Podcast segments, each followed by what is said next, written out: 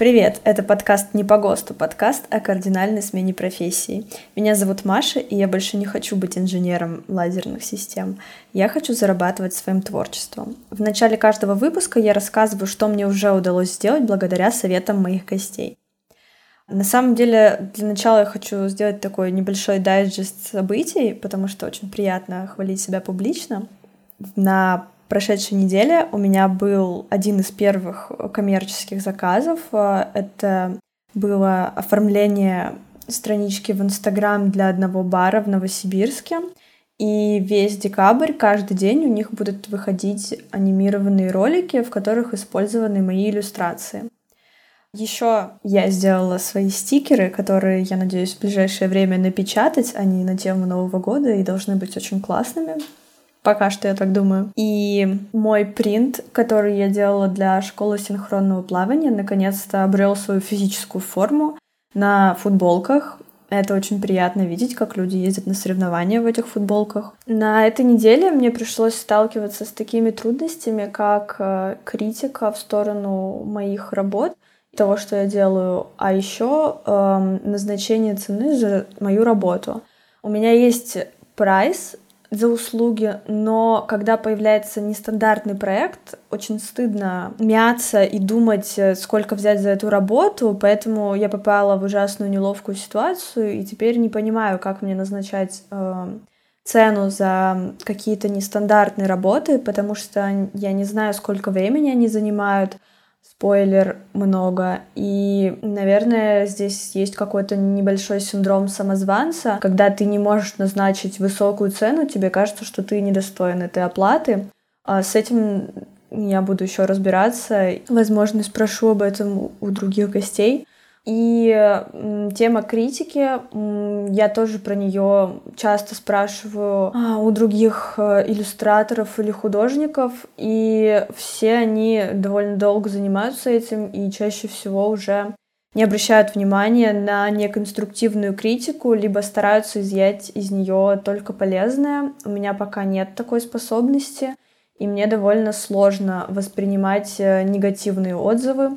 Хотя я понимаю, что и негативные, и позитивные отзывы в любом случае могут нести в себе пользу. И надеюсь, с опытом у меня разовьется такая способность. Настя в предыдущем выпуске дала мне совет не забывать про себя и отдыхать. И я, конечно же, немножко про это забыла. И за две недели у меня был только один выходной потому что я пыталась э, красиво и классно смонтировать подкаст, а потом очень много рисовала. Вообще тема отдыха очень сильно меня интересует, потому что бытует мнение о том, что для творческого человека, который начал, начал монетизировать свое творчество, например, начал зарабатывать с помощью своих рисунков, срочно нужно найти новое хобби. Мне хотелось узнать, как к этому относятся мои гости. Это был один из вопросов, который я задала Илье Кейсу моему гостю во втором выпуске подкаста «Не по ГОСТу». Надеюсь, вам понравится. Оставляйте свои отзывы, ставьте звездочки в Apple подкастах или пишите свои комментарии мне в личные сообщения в Telegram.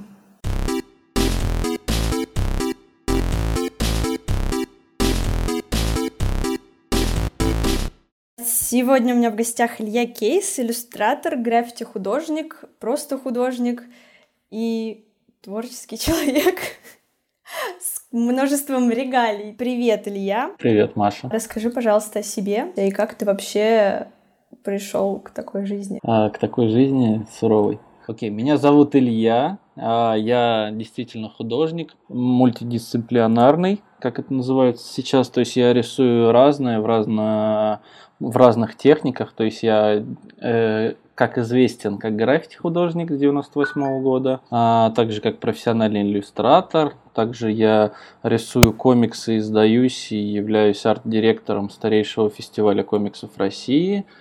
Также я преподаватель в школе стрит-арта, так что, в общем, много чем я всем этим занимаюсь.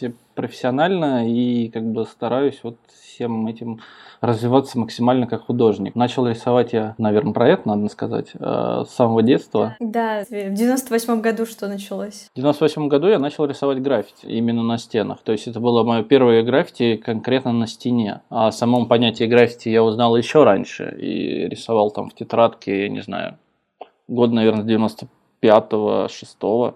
Вот. А в 98 году я нарисовал первые граффити на стене. С этого времени и считается вот как бы отчет моей граффити карьеры. А все остальное рисование, ну, а, я рисовал реально с самого детства, еще до того, как я себя помню.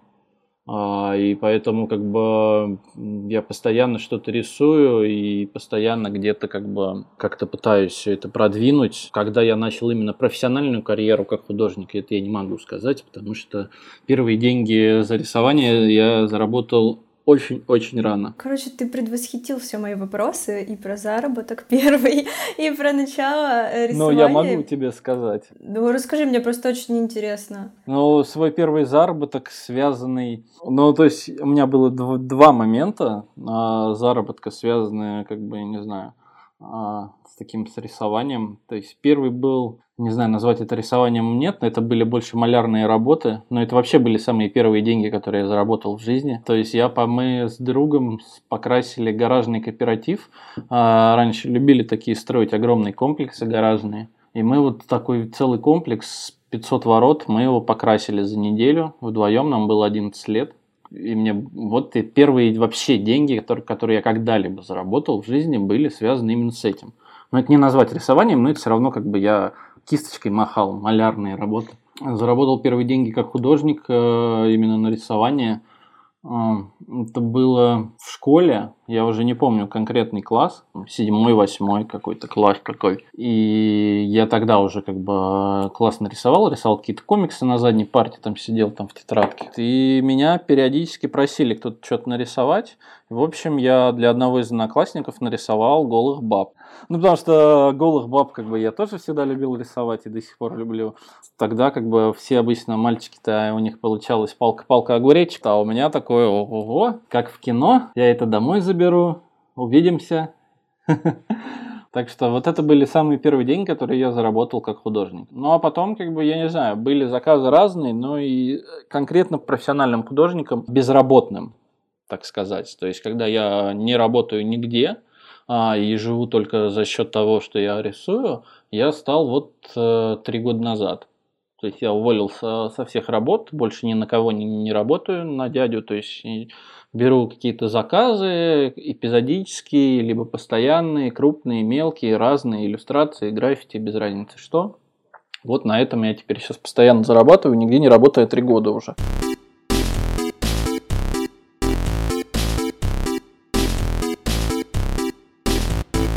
А где ты берешь эти заказы? Как-то через знакомых тебя находят или ты кому-то предлагаешь свои услуги, как это происходит? Ну, просто за долгие годы уже занятием, как бы, во-первых, э, учитывая, что я начал граффити в 98 году, это считается второе поколение граффити в России. Первое поколение было 80-е годы, и эти люди, они уже вообще то с ними не работает. Это было второе поколение граффити, те, кто сейчас как раз выставляются, кто сейчас художники активные, вот это мое поколение. И учитывая, что я начинали мы все в принципе одинаково, мы все были в основе, как-то авторитет и именно слуху мы заработали за эти долгие годы. И поэтому граффити заказы, ну, они просто сами по себе идут уже за счет э, авторитета. Сарафанное радио работает, люди заказывают, без проблем. Иллюстрации, ну, иллюстрации в основном я делаю для знакомых, для друзей, знакомых, а, кому-то там обложку на альбом, кому-то там афишу, я не знаю, для выставки. То есть как-то так. Но некоторые, конечно, крупные заказы приходят тоже, опять же, а, благодаря граффити, благодаря долгому рисованию я тоже выработал какой-то определенный собственный стиль и имя тоже как бы заработало. То есть я не рисую все подряд. Ну, то есть нет, я могу нарисовать все что угодно в любом стиле, но я как бы рисую всегда только в своем стиле, и даже за очень-очень-очень большие деньги я не соглашаюсь как бы про, прогибаться как художник. Мне самое главное творческая реализация. Деньги как бы может заработать любой студент первого курса художественного колледжа, если им нужно просто нарисовать что-то, картинку перенести. Так что как-то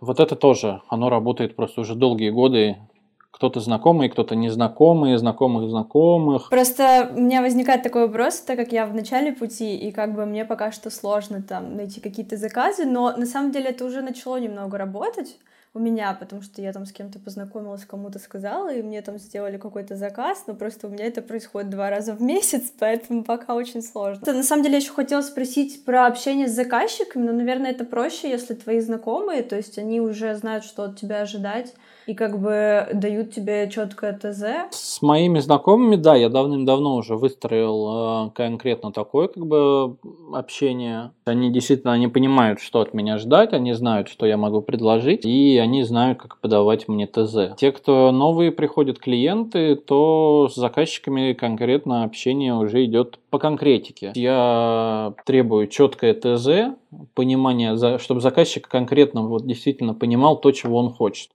Потому что те долгие годы, что я занимался граффити-оформлением, когда, знаешь, э, ты приходишь к заказчику, у которого там свой бутик, в центре Москвы. Вот, он платит тебе огромные бешеные деньги, ты их зарабатываешь, а в конце он говорит, слушай, а вот тут давай мне еще нарисуй, там, я не знаю, серебряного серфера вот сюда нарисуй. Это не моя фраза, это фраза моего друга, но я именно этой фразой обозначаю вот это вот, дополнительные такие работы, когда заказчик вообще ничего не понимает. То есть он говорит, ну, здесь вот нарисуй что-нибудь, и вот здесь давай еще что-нибудь, но я не знаю, что. Когда вот это вот начинается, сама понимаешь, одно дело, когда заказчики нормальные, и они как бы принципе, в прикол, хотят чего-нибудь нового и докидывают денег, это хорошо. А другое дело, когда это такой типичный э, совкового склада мужик, который как бы думал то, что он заплатил э, один раз сумму и теперь может как бы до конца работ кулировать мной как хочет. Это очень, кстати, интересно. Причем я вот тоже с этим уже сталкиваюсь. Но, наверное, это еще долго не будет не искоренить в нашей стране.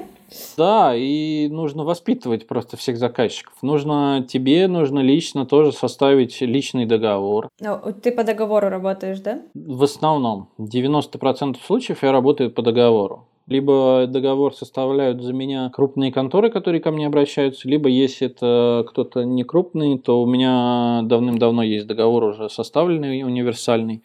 Я, я его присылаю. Плюс помимо договора тебе нужно тоже определиться с такими вещами, как что нужно в ТЗ и предоплат. Да, ну это я знаю, насчет этого я подумала сразу. Потому что, знаешь, вот у меня, например, написано как бы в, моем, в моих требованиях то, что 50% предоплата, максимум как бы три переделки, мажорные переделки как бы типа скетча начального и максимум три мелкие переделки на, на этапе чистовых работ. Все, все остальное как бы дополнительные деньги. То есть я показываю скетч, а заказчику, если что-то не устраивает, он может три раза полноценно поменять скетч. После этих трех раз любые как бы дополнительные правки, либо изменения, это дополнительные деньги. То же самое на этапе чистовых работ. Если заказчик говорит, все, скетч мне нравится, а потом, когда мы начинаем, типа, я отрисовываю на чистую, как бы крашу, он говорит, типа, давай добавим какие-то детальки, вот здесь уберем, то вот в этот момент тоже я даю три правки, После этого все за дополнительные деньги. А у тебя было такое, когда, например, вот тебе заплатили предоплату, ты что-то сделал, а человеку вообще не понравилось, и он отказался от твоей работы? Нет, такого ни разу не было. Это хорошо.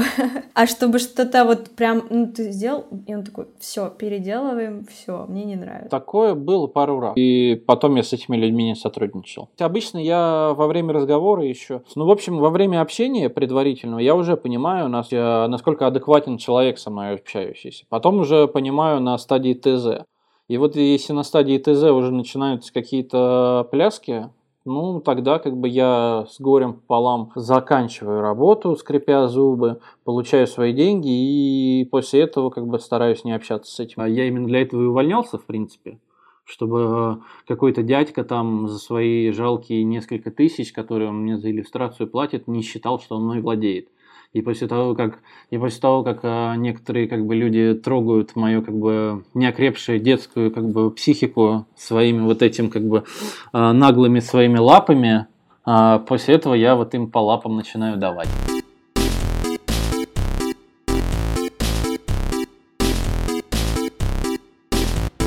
А у тебя какое отношение вообще к критике? У тебя уже выработался какой-то, не знаю, фильтр, иммунитет, наверное, за все это время? Да, уже давно. Не, у меня есть определенные, как это сказать, триггеры. да, триггеры, да. Есть определенные триггеры, но они достаточно простые триггеры. В, общем, постоянный для меня вот триггер, самый как бы такой самый простой, который в голову приходит, это сравнение с Гориллас. Я не знаю, если ты посмотрела как бы мои работы, то почему-то из-за прямой брови моего персонажа, которую как бы я украл честно у Хеллбоя, у Майка Миньолы. Ну, короче, там в, в Гориллас есть чувак с прямой бровью. А я, честно говоря, сама похожий... не знаю. И мне вообще не нравится Гориллас. Ни как группа, ни как сам феномен, явление. Мне нравится Джимми Хьюлит, автор Гориллас, художник, который их придумал. Я не против, как бы, когда люди видят, откуда ноги растут у определенных как бы, элементов моего стиля. Там я... Все мы друг у друга воруем понятно, и комбинируем эти стили. То есть, по сути, современное искусство уже ни из чего не состоит. Невозможно придумать ничего нового, и каждый просто сейчас делает собственный лич, ли, личный коктейль, микс такой. Я не против, когда составные части моего микса кто-то знает, но когда как бы эти составные части глупо путают, но при этом как бы еще меня обвиняют, то меня это прям вот триггерит, и я в этот момент начинаю заводиться и перехожу с обстоятельной речи на нецензурную брань. А еще что-то есть?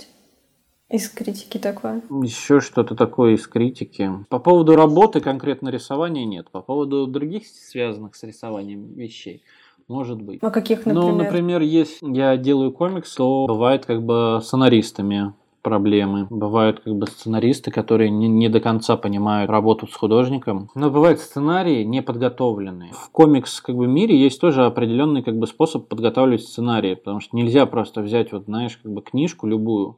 Нужно вовремя как бы найти как бы ключевые якори в тексте, то есть там, где авторская речь как бы превращается в действие, где можно а, отрезать половину диалога, а где диалог изобразить какой-то каким-то видеорядом. То есть, ну, вот такие банальные вещи. И некоторые вот сценаристы, они совершенно не понимают. Бывает как бы сейчас популярны комиксы стали в последнее время. Сейчас уже не стыдно как бы ими увлекаться. И сейчас огромное количество людей приходит в комиксы, хотят как бы этим заниматься, пытаются там что-то писать.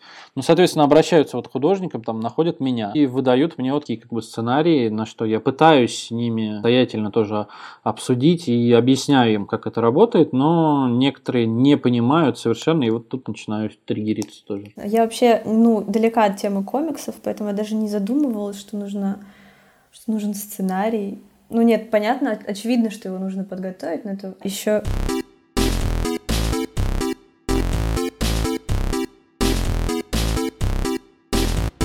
тебя были а, моменты, когда у тебя был откровенный плагиат твоих работ, и, например, ты это Много заметил? раз было во всех, во всех мирах, ничего этих, не делал. Этих моментах? Всего однажды один раз сделал, после этого перестал что-либо делать. Первый раз это случилось в граффити мире. Мне прислали ссылку на человека, который живет непонятно где-то там. А он рисует прям, ну вот вообще в наглую он передирал. То есть он не брал какие-то некоторые элементы, он прям в наглую передирал моего старого персонажа. Я ему написал несколько ласковых слов. Потом понял то, что, блин, какой я идиот, зачем я ругаюсь на неразумных школьников, которые просто меня копируют, как бы, и, и все. После этого я тысячу раз видел уже, что в граффити, в иллюстрациях, в комиксах, везде как бы это было. Ну, это нормально совершенно. Ну, с другой стороны, это такой, знаешь, подтверждение, что ты для кого-то авторитет. Возможно, да. Ну да, наверное, и это греет душу. Ну и плюс, если человек не выходит на профессиональный рынок с, с этим, то как бы я не имею к нему претензий. То есть, если, если меня начнет кто-то там передирать и начнет это продавать, и у него будет это получаться еще успешнее, чем у меня, ну, потому что все-таки я художник, а не маркетолог, не продажник, у меня порой сложно бывает себя продавать, то есть там есть некоторые люди, которые как бы ничего себе не представляют, а продают свои картины там за несколько десятков тысяч американских э, денег. И вот это просто потому, что они умеют забалтывать публику, грамотно как бы составляют какие-то там, я не знаю, манифесты. Ну, то есть это то же самое, как а, с Малевичем, с квадратом. Ну да, вокруг создают историю.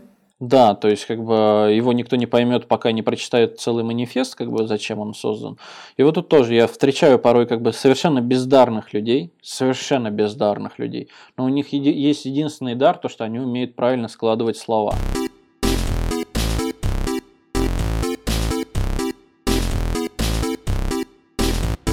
Вот ну, вокруг граффити же тоже есть как бы какой-то сюжет, как в, в иллюстрации. Но не всегда. Или, не, или, ну, это же не просто надпись, да? Но нет, смотри, а, ты хочешь сейчас минимальный м, экскурс в граффити мир? Да, можно и минимальный экскурс. Вообще хотела спросить, как ты придумываешь сюжет, но потом задумалась, а есть ли в граффити сюжет, и, короче, в итоге выяснилось, то, что я не до конца, видимо, понимаю. Да, что такое граффити? Смотри, сейчас будет несколько технических терминов, потом немного э, слов автора. Давай. Граффити само по себе – это э, именная надпись, это name writing. То есть э, словом граффити может называться только то, когда на стену или на любой другой объект наносится а, именно имя или название команды художника. То, что если художник рисует персонажей, клеит постеры, а, создает или что-то еще. Ну, то есть любое то, что не написано имя автора, это не граффити. Это паблик-арт, мурализм, стрит-арт, миллион всяких артов. Будучи в граффити, входя в граффити, э, попадая, ты придумаешь себе псевдоним, вот как у меня кейс в 98 году. Ну, то есть, нет, вру, в 99-м я придумал кейс, в 98 году у меня был еще другой псевдоним. Вот я придумал себе имя кейс, я везде его писал. Потом после этого я перестал писать имя, начал рисовать персонажей. В этот момент я как бы уже начал быть больше стрит-арт художником, а не граффити художником. Вот это вот техническая часть. По поводу уже вот того, как я все это придумываю, ну, учитывая, что я рисую персонажей, а не буквы сейчас, сюжеты, они вообще совершенно разные.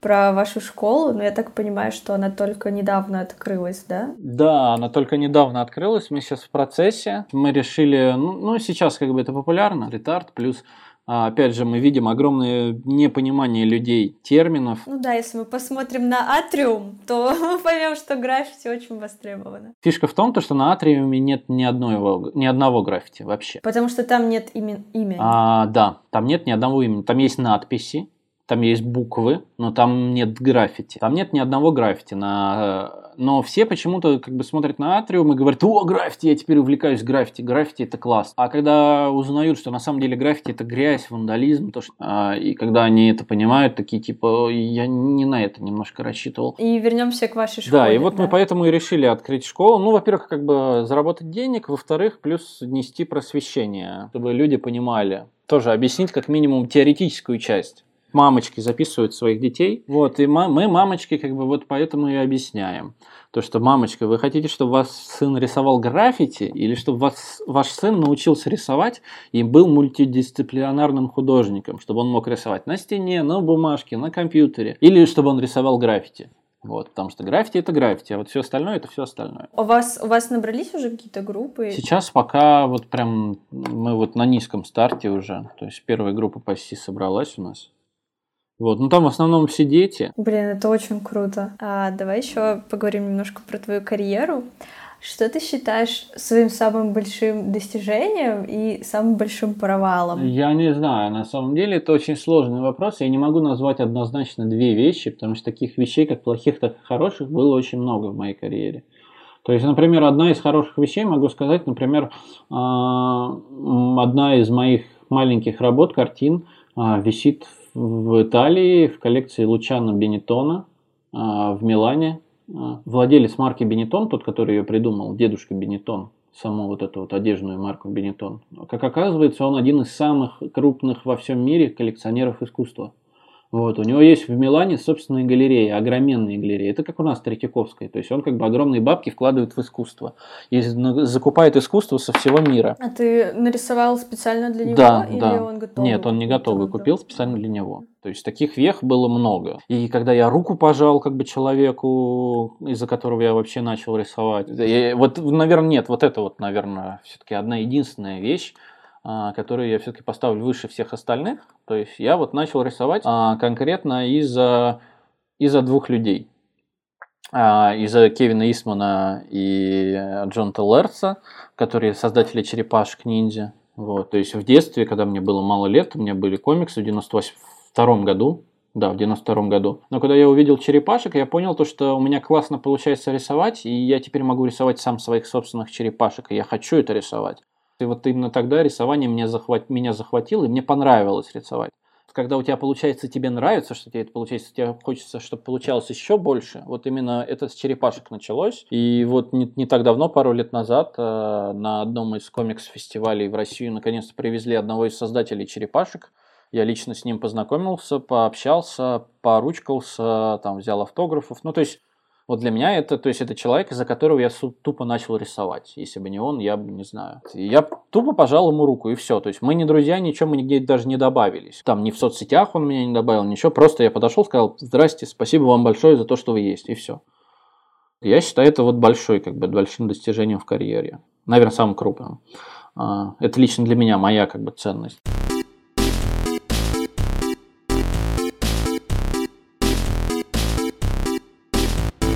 А у тебя есть э, какое-нибудь хобби? Я люблю компьютерные игры и работать руками. А работать руками что-то делать? Да, там работать с деревом. А, у меня с детства была идея фикс, хотел себе аркадный автомат. Вот, но я его себе собрал сам. То есть у меня вот сейчас на кухне. Я видела в сторис, я просто была в шоке. Да, вот он у меня на кухне стоит аркадный автомат, то есть я его сам собрал на кухне у себя лично, как бы нигде все пилил лично на табуретке. После, после этого я понял то, что как бы все ровно, руки-то как бы из правильного места растут, не только под карандаш как бы заточены.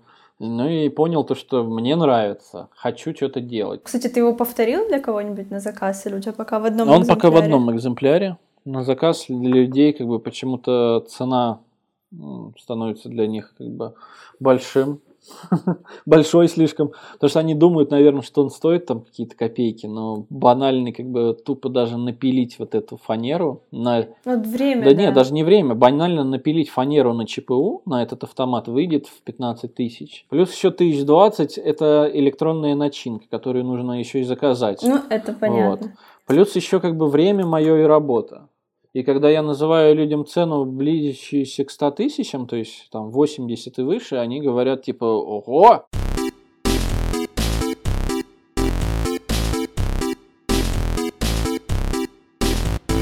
Хочешь ли ты еще рассказать какую-нибудь историю? Если... Я даже не знаю, что рассказывать. Этих историй было э, реально миллион. Ты когда-нибудь попада... попадался ментам с графикой? Хорошо, вот тогда давай вот это вот будет история наша. Я расскажу как бы историю. Она и про меня, и одновременно не про меня.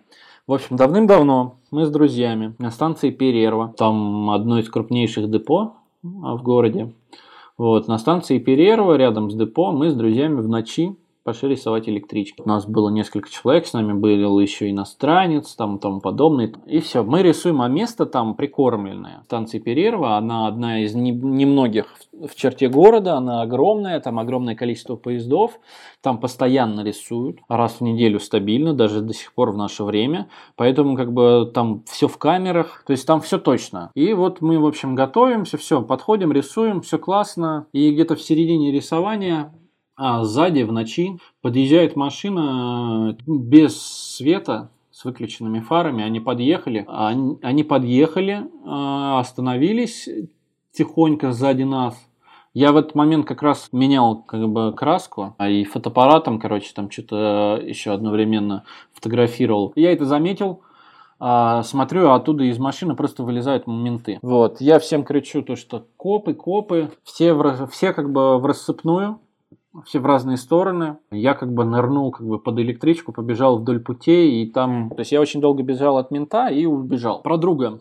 Он побежал в другую сторону, побежал вот туда, а, в район. Там есть очень такой район интересный рядом с Перервой. До сих пор они живут как будто я не знаю, в каменном веке. А, район Курьянова. Он, короче, э, мы побежали все вдоль путей. И либо в сторону Марина.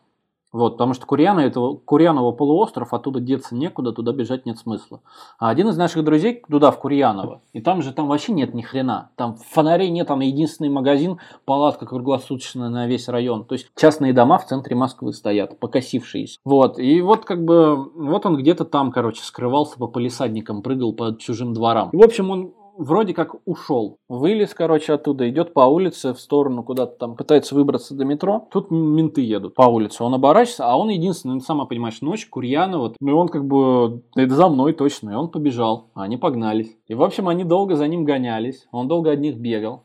В итоге они его ловят и говорят, что бегаешь? Он говорит, а что вы за мной гоняетесь? Мы за тобой гоняемся, потому что ты от нас убегаешь. А я от вас убегаю, потому что вы, вы за мной гоняетесь. Они такие, охренеть, вот это вот мы попались. А что это у тебя в пакетике? О, краска. А что у тебя руки грязные? О, да ты рисовал где-то, ты граффити рисуешь. Ага, сейчас. Алло, алло, по рации, алло, алло, прием. Тут где граффити рисовали? Там кто-нибудь нарисовал что-нибудь? Вот. И вот этот друг, он думает, что ну все, попал, короче. То, что сейчас его повезут, ну потому что за электрички, типа, это все серьезно. Там большие деньги, штрафы, и может до, даже до реального срока дойти. А, и он думал, ну все, Типа, вот сейчас начнется разбиралово на несколько дней, много денег собирать. А в ответ ему в рации как бы там ему говорят, да тут там на районе у нас магазин, короче, разрисовали рядом с парком. А они говорят, ты рисовал на магазине? Он говорит, я, говорит, вези меня. Потому что как бы за рисование на стенке как бы максимальный штраф 3000 рублей. Вот. А за рисование граффити на поезде минимальный штраф 60 тысяч рублей разница ощутимая. Он говорит, конечно, я, я рисовал, все, вези. Они поехали, оформляли, он там радостный, как бы. Самое главное, что мне его забрали с района, потому что в, это, в этот момент по району э, сотрудники не обычного отдела милиции, а линейного отдела, который как бы железнодорожная милиция, они его разыскивали тоже.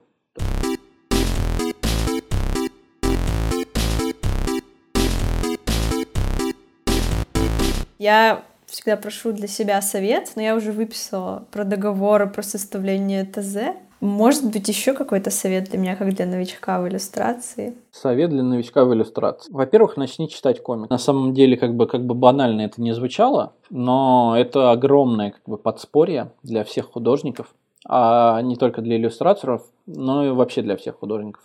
Потому что без разницы, какие комиксы ты будешь читать, Будешь ли ты читать банальную супергероику, или ты будешь читать какие-то серьезные вещи авторские, черно-белые. А есть некоторые люди с определенными стилями, художники, на которых можно учиться. Потому что, как бы сама понимаешь, ну, надеюсь, ты видела все эти книги художественные по, там, я не знаю, пластике тела и тому подобное. То есть, вот эти все позы там перечислены. Все то же самое ты можешь как бы в комиксах а, взять. То есть вот у меня нету художественного образования, у меня дома нет ни одной книжки с пластикой тела. Но у меня не возникает вопросов по поводу того, как рисовать человека в какой-то не, необычной позе. То есть книги комиксов, они очень помогают. То есть они вот прям реально развивают, они развивают стиль с разным как бы намеком на это. То есть э, в комиксах ты можешь посмотреть, как тупо нарисовать э, журнальный столик, который как бы журнальный столик э, чисто для оформления э, комнаты стоит, э, либо как нарисовать журнальный столик, на который обязательно читатель должен обратить свой взгляд. И это два разных журнальных столика будет. Ну и, естественно, самый главный совет рисовать постоянно, не останавливаться. То есть, чем больше ты рисуешь, тем как бы лучше ты становишься. То есть, как бы рисовать надо много для себя. Вот, то есть, если бы я рисовал только для заказчиков, а, вот сейчас в последнее время я сейчас немного устал после пары крупных заказов, сейчас мало для себя рисую. Ну, то есть там после э, инк, инктября, то есть я пытался инктябрь выдержать, но перед этим до инктября я за неделю нарисовал больше ста иллюстраций для книги. Вот, и как бы 100 иллюстраций за неделю это как бы вообще было для меня тоже. Вот тоже опять очередное достижение. Вот. Э, плюс как бы 100 иллюстраций за неделю, потом еще по картинке в месяц, и на середине месяца я просто устал и забил. Вот. Но вот такие вот вещи, как бы, они постоянно, они очень сильно развивают. Так что да, вот я тебе советую, рисуй и как бы рисуй каждый день, желательно рисуй разные. Вот действительно рисуй разные. А в идеале, если ты как бы, ну вот для иллюстрации, а, тебе нужно много рисовать людей. Причем рисовать людей больше как бы даже рисуй составные части тела, как я это называю. Когда ты начнешь понимать, как работают руки, то есть я вот, например, определяю людей, умеет человек рисовать или нет, по тому, как он рисует а, руки человеческие.